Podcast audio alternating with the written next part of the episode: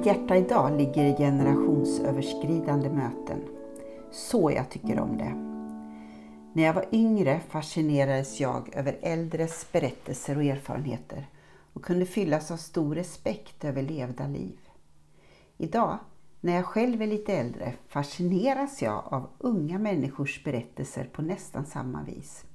Och jag inser att deras uppväxt ger andra förutsättningar än min.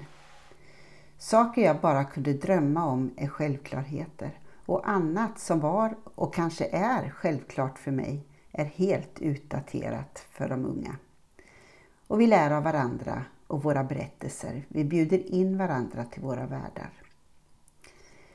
Låt oss värna om mötesplatser där äldre möter yngre och yngre möter äldre. Jag gläds in i djupet när kyrkan fylls av såväl rullatorer som barnvagnar, ljudproblem och guppande barnkroppar som har svårt att sitta still. Ibland har jag tänkt att det är liksom badhuset och kyrkan där vi möts över generationsgränser. Det är väl inte riktigt sant. Det finns fler platser. Men det är något med att mötas i sin mänsklighet och på olika hållplatser under livsresan.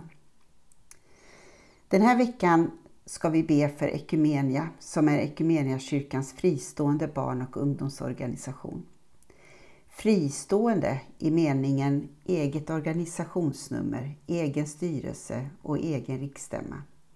Samtidigt som vi på inget sätt kan vara fristående från varandra.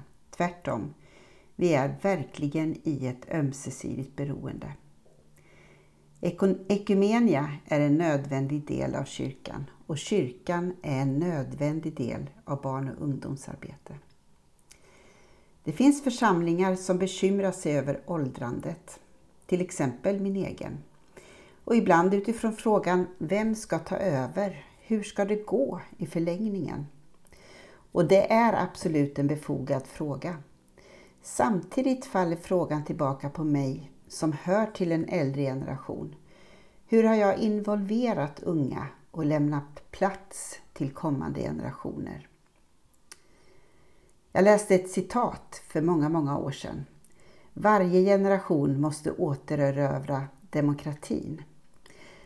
Den meningen har följt mig i olika tappningar. Varje generation måste återerövra demokratin, men också gudstjänstliv, kyrka, tron, samhällsansvar. Du kan fortsätta. Så när vi ber för Equmenia ber vi för oss alla. Vi ska också be för Kina och Zhong Nan teologiska seminariet där. Och vi fortsätter och ber för skapelsen, som också är någonting som vi delar över och genom generationer och där vi äldre har ett stort ansvar. Så låt oss be. Gud, vi ber för hela Equmenia och vi tackar dig för Equmenia, för lokala föreningar, för regioner och nationell organisation. Tack för allt du gjort på de läger som varit hittills under sommaren, och vi ber för de läger som äger rum kommande veckor. Så ber vi också för Zhong Nan teologiska seminarium i Kina och deras ledare. Vi tackar för alla pastorer som utbildas där och som har utbildats. Vi ber om beskydd för din kyrka i Kina. Gode Gud, hela jorden är full av din härlighet. Allt har sitt ursprung i dig. Men idag bär också hela jorden spår av människans girighet. Vi ber om att återfå värdnaden för livet och tilliten till din kärlek och omsorg om allt levande.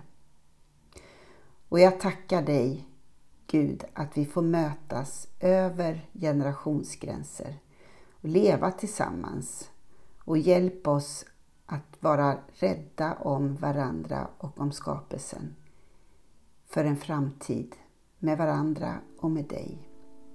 I Jesu namn. Amen. Så önskar jag dig en välsignad dag.